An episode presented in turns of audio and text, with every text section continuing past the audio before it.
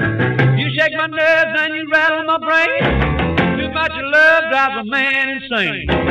You broke my will, but what a thrill. Goodness gracious, great balls of fire. I let you love And this is Ed Cohen, editor of GlobalBusinessNews.net and Global HR News, and your host today on Global Business Radio Talk Show. Thank you so much for tuning in. Our guest today is Holly Clontz, Manager, Global Talent Mobility Solutions at Ingersoll Rand Corporation. Hello. Hi, Holly. Well, thanks for being there. Yeah, happy to be part of it. I'd like to ask you a few questions, of course.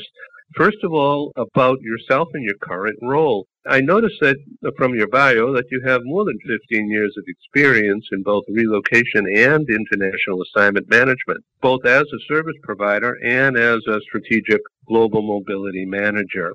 So tell us a little bit about this.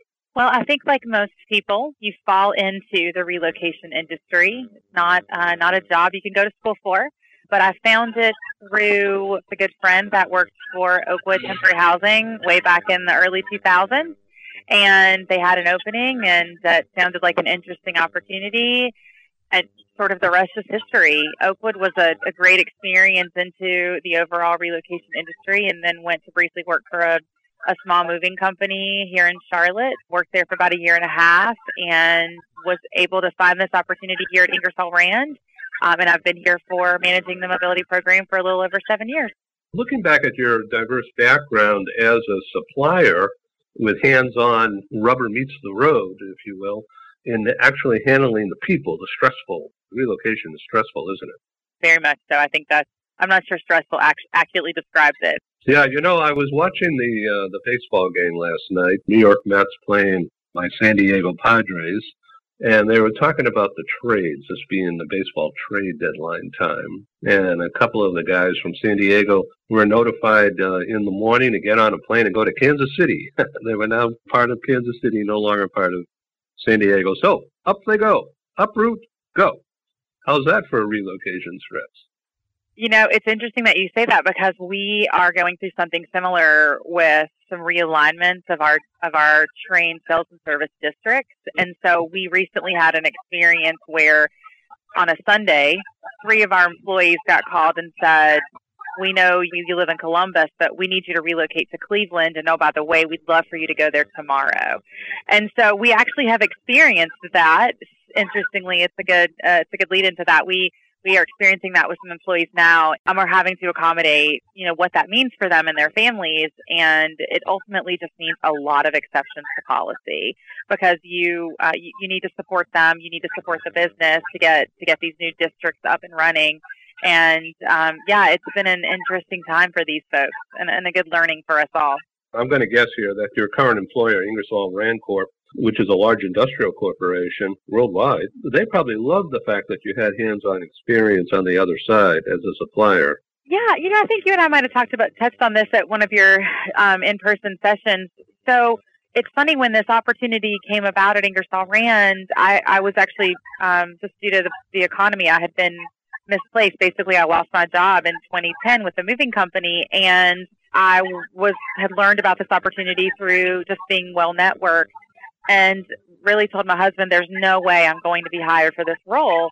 Um, but it turns out I was their top candidate because I did have that experience from the supplier side and could really speak the language from two areas of relocation. And that was one of the, I think, one of the real reasons uh, why I was ultimately hired for the position is because of that experience. Looking back to those early days when you came on board, to Ingersoll Rand, who did you report to? HR people or finance people or procurement people?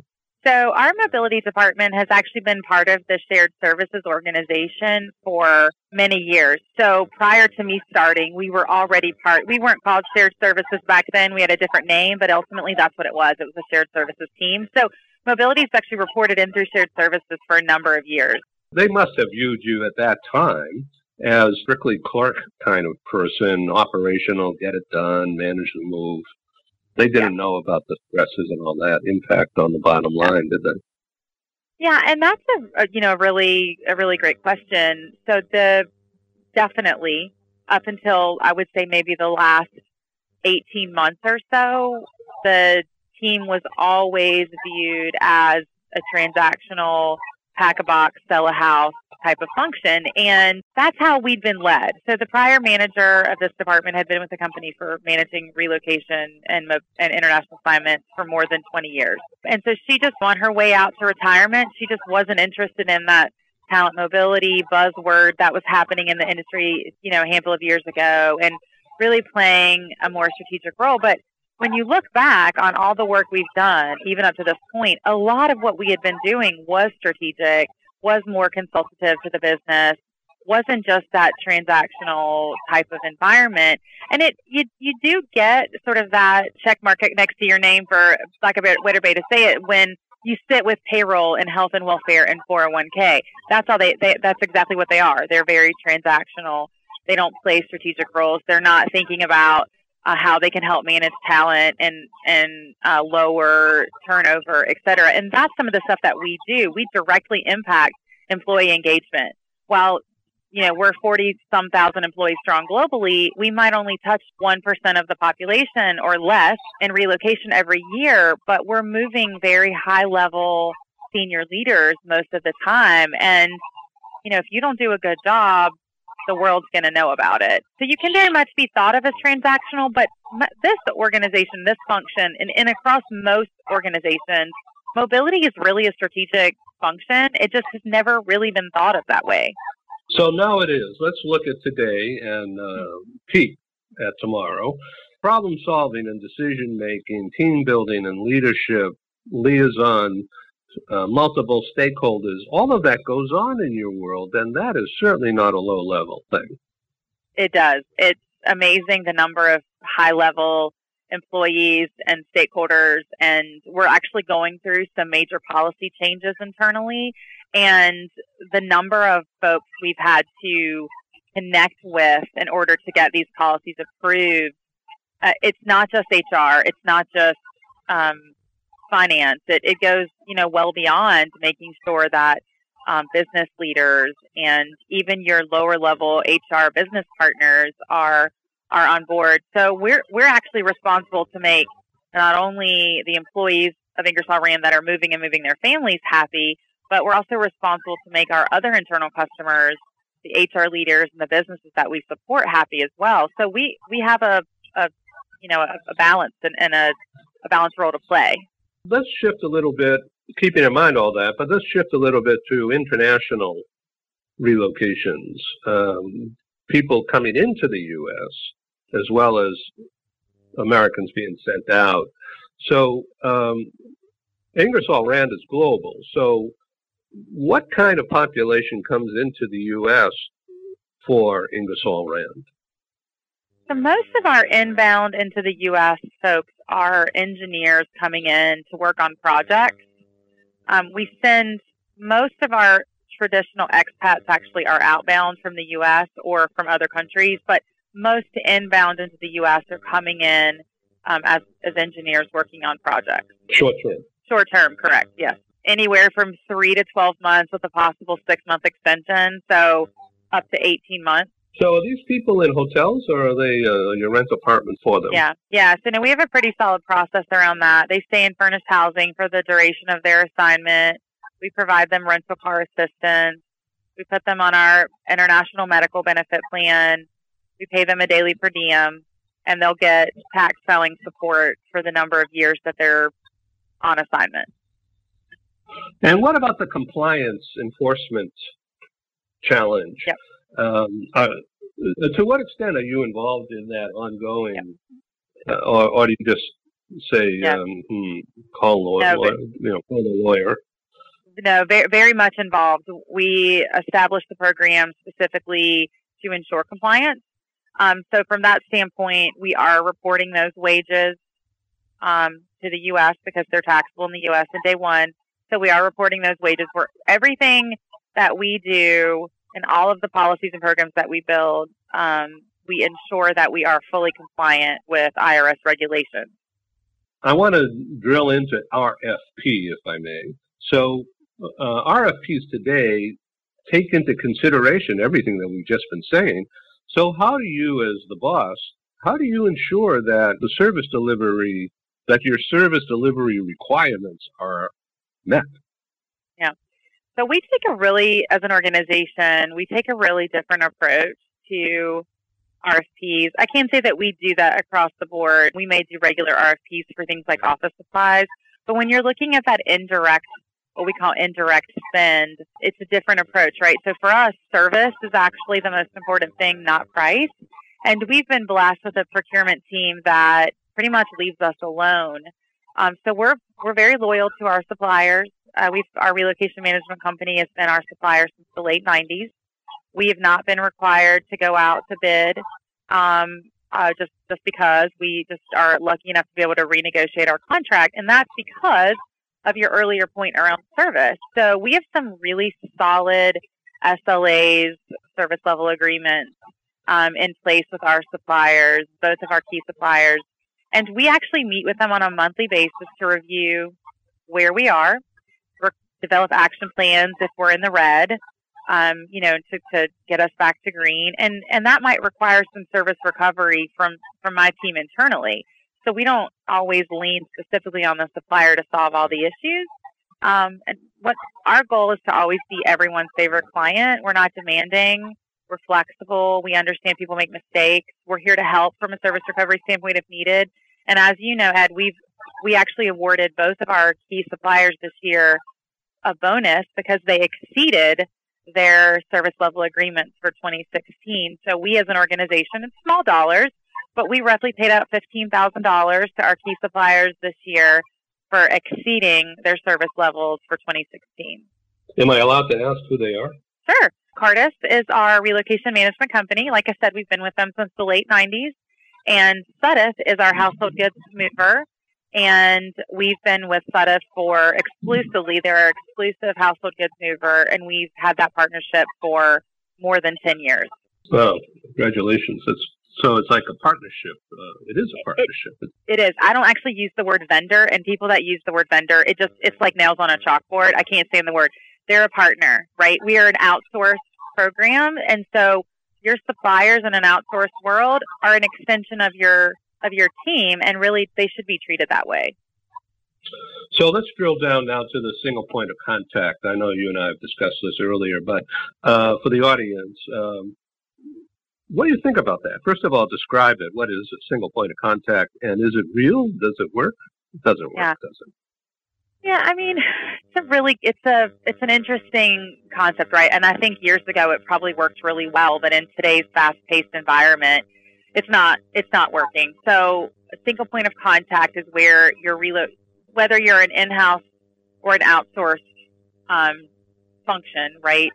You have one specific person that manages the entire process from end to end for a relocating employee. So that would mean if I'm their single point of contact, they would call me and ask me all the questions.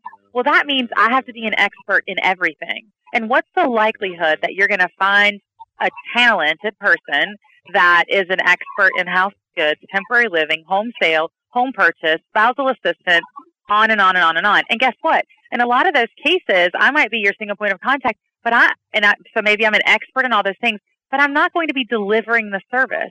I don't have my own temporary apartments. I don't, I'm not the real estate agent. So you have, unfortunately, a lot of people involved in the process and there's a lot of moving parts. So the employee and their family need to engage and talk to all the people throughout the process. It's just impossible for you to leave that on one person's shoulders because really all I'm doing is going to the real estate agent and asking the question and then delivering back the message to the employee. And in some cases, things could get lost in translation. It adds a delay. So while I think it's great and it's an awesome concept, it just doesn't work in today's world. I think what we're missing, though, is the technology piece that brings it all together.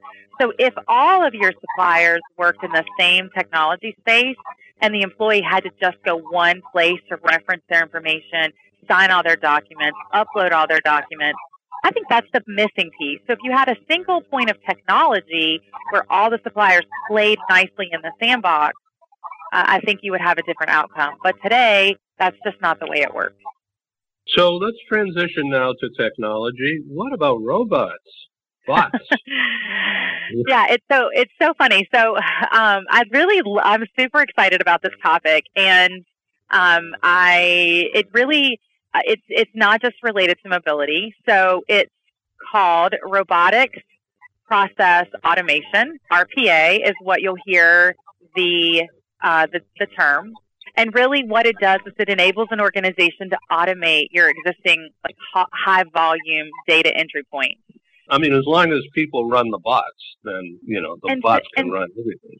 Yeah, and so that's actually why people I think are so afraid of it because they just assume um, a bot is going to come in and, and, and take your take your job. So we're as an organization, we're actually looking at this as a solution in the in our overall shared services team um, not just in mobility. Actually, mobility. I'm I'm asked to be the guinea pig, and um, I would love to be the guinea pig for RPA at Ingersoll Rand because I it setting it sitting in the meeting. I was had already jotted down like ten things that I thought a bot could do that would save so much time for us.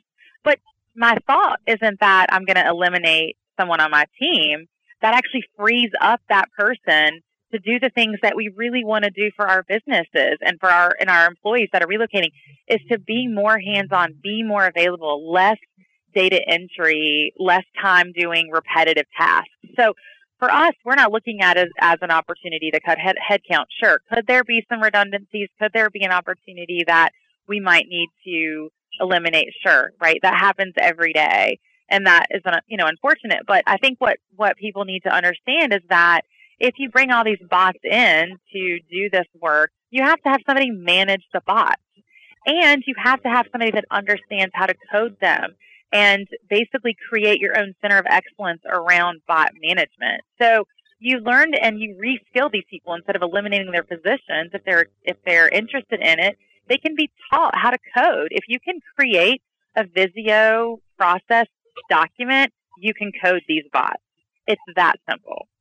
So it's it's amazing. It it it takes where it might take you three hours or four hours or five hours to create one employee record in your um, HR management system. This bot can do all that for you. It can it can create the record. It can alert facilities that you need a desk. It can alert IT that you need a computer and a phone. It can alert your travel department that you need a new company credit card. It can sign the employee up for all the online learnings that they need to take as a new employee. And the list of possibilities go just on and on and on. And it is one of the things that if you're not familiar with it, make yourself familiar with it because it's going to be coming to your world. Um, and it, it's something that you should embrace, not as an opportunity um, that you might lose your, your job or that you might lose people, but that it's really going to be the way in a shared services department and around the globe, right? That in any kind of environment, bots are coming. Do you have a name for your bot? I don't have a bot yet, unfortunately. Um, well. I wish I did. I, um, like I said, I want to be the guinea pig, but um, in our shared services department, but I'm not. Um, we're not the priority, unfortunately. Um, they're looking at it um, as a priority in other in other areas that do higher volume tasks like payroll and the the HR data entry teams where they're creating new employee records on a regular basis, things like that. Um, but like I said, I have at least 10 things that I know a bot could do for me if I could have one. So I'm not a techie, but it sounds like a bot is like an app. Is that correct? Yeah, I mean, it's not an actual, like, it's not like an actual robot that's coming in and sitting down and, and typing on a keyboard, right? Um, I'm not exactly sure. Uh, I'm not the expert in it. I've attended a couple hours worth of, of understanding on RPA. Um, but you basically purchase a license from a company that hosts the bot, and it's I want to say it's more like your cloud-based type of solution. Uh, it's an app is probably a, a good maybe reference, but it's not an app per se. I think Bill Gates had a meeting with President Trump recently, and he suggested that it ought to be mandatory in kindergarten and grade schools to teach coding. So, what do you think about that? I have a 17 month old that knows how to operate an iPad. So, I'm going to say that that's probably very important. he knows how to turn the iPad on, how to find the videos that he wants to watch, and try to think back how that happened. He sees us with our cell phones in our hands all the time. We actually are one of those families that eliminated cable, and so we watch TV through our, you know, we have a smart TV, so we watch TV through an app. So I guess it's the wave of the future. So, what do you tell younger people in your Charlotte area relocation group and, and, and other groups about pathing, you know, career pathing through mobility. I would think that mobility provides, well, I know that mobility provides access to a multitude of stakeholders, and it's an obvious training program for people who are adapted and flexible and want to learn and are detail oriented at the same time. Could you comment on on career pathing through mobility?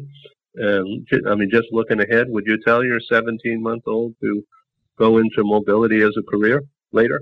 You know, so what I think that um, what people don't understand or what people are missing when they think about a career in mobility, especially if you're going to manage a program for an organization, the opportunity to learn so many different things uh, so maybe mobility isn't your end game, right? Maybe it's maybe you want to get your foot in the door in an HR role, or you want to, you know, you want to work for corporate tax in an organization.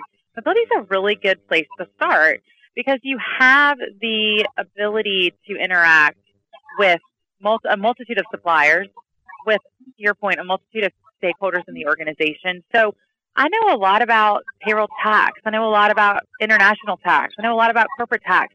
When we're in, when we're setting up a new trading hub in a new country, we're involved in those initial discussions because we're advising on how the impact in hiring foreign nationals will have, or uh, and we just went through this a couple of years ago in Panama, and the way that the organization structured our trading hub in Panama meant we were limited to the number of foreign nationals we could hire and hire them as local employees. And so those are things that we hold the expertise on.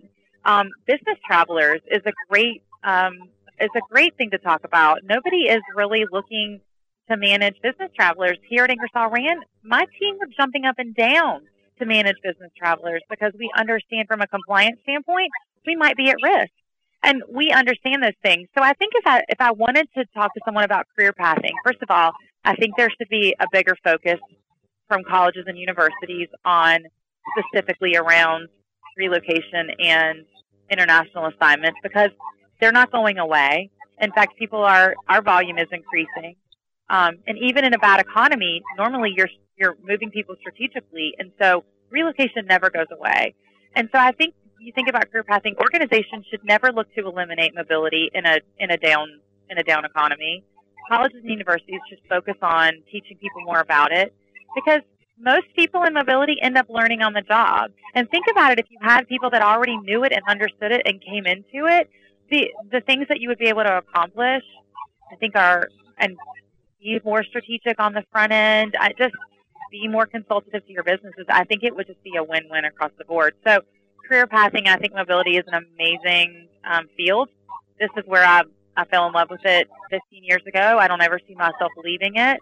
Um, you know, I think I'll continue to grow in my expertise on international tax. So, you know, and if you and I talk in two years, you might be able to quiz me on on tax and I don't know Africa, and I might be able to answer all those questions where I might not know them today. But as we move folks into Africa, maybe I have to learn about that, right? So, people are looking for an exciting opportunity it's in mobility because no two days around here are the same. So uh, that's really, really interesting, and I want to come back to that at, at another time. But uh, what about the employee experience, the um, transferee, right? The people being moved, uh, not just the employee, but many cases the family, um, who um, probably doesn't want to go.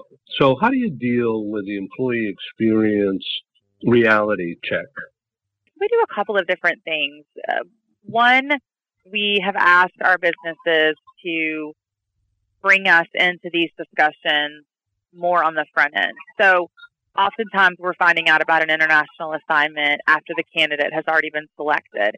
And we can always tell you, and I think anyone in my role will say the same thing, we know right away whether or not an assignment is going to fail or whether or not a family is going to be able to adapt based on how they handle themselves throughout the relocation process. So what we're doing is actually implementing what we're not new. It's a candidate assessment. And essentially the result of that assessment is to help the family understand and the employee and the family understand, can I adapt? Do I need additional support? And if I do need additional support, where, where and how? What is what does that support look like? Is it additional cultural training? Is it more um, hands-on training or uh, spending more time with, say, the destination agent on the ground in the new country? What does it mean to the employee? And so then we're taking that assessment and actually tailoring our support to what we're sort of hoping it enhances the experience, right? And that's sort of a, a word we've adopted around here recently is really enhancing the experience. So where we used to draw draw a hard line around exceptions to policy and things like that. In the last two years, we've just said, really, in the big picture, this extra five thousand dollars is nothing in comparison to helping the employee get settled quicker, their family be more adaptable, things like that. So we're really trying to enhance the experience. And I would say that if you looked at our our service scores over the last few years, um, we have seen a, a significant increase in job satisfaction as it relates to the experience through the process, um, and then along with the gaining the experience themselves. And with that comes a really difficult discussion with an employee that maybe a business leader or an HR leader doesn't want to have, but it's a discussion that we're not afraid to have, and that is we're investing in you. Here are our expectations of you and your family. You tell us what you hope to gain from that experience, and along the way, if you're not getting it, if we're not meeting those needs, you tell us and we'll make sure we do meet your needs. So when we talk about tracking ROI or return on investment, our goal is to really track it from an, an employee experience standpoint. Did you get everything out of this assignment that you had hoped for? And if you did, but you were unhappy because you didn't like the house that you rented, well, we're going to tell you to stop complaining because these were the goals that you outlined and we helped you meet those goals you're going to grow in your career, whether it's at Ingersoll Rand or another organization, because of this experience. We're talking with Holly Clontz, who's obviously loving her job at, at Ingersoll Rand and loves the opportunity. And thank you for sharing this talk about, well, context, people, and circumstances, and about reskilling to meet the challenges. I really love this conversation. Thank you, Holly for being yeah. our guest today on Global Business Radio Talk Show. And I welcome you to be involved in a future conference as well. Yeah. Thank you so much for the opportunity. Okay. Thank you. This is Ed Cohen signing off. I'm in San Diego, and Holly, you're in North Carolina, right? Charlotte. Yep. Absolutely. Okay. Thank you so much. Goodbye. Thanks. Bye. show is fun. Come on, baby drive crazy. Goodness gracious, great balls of fire!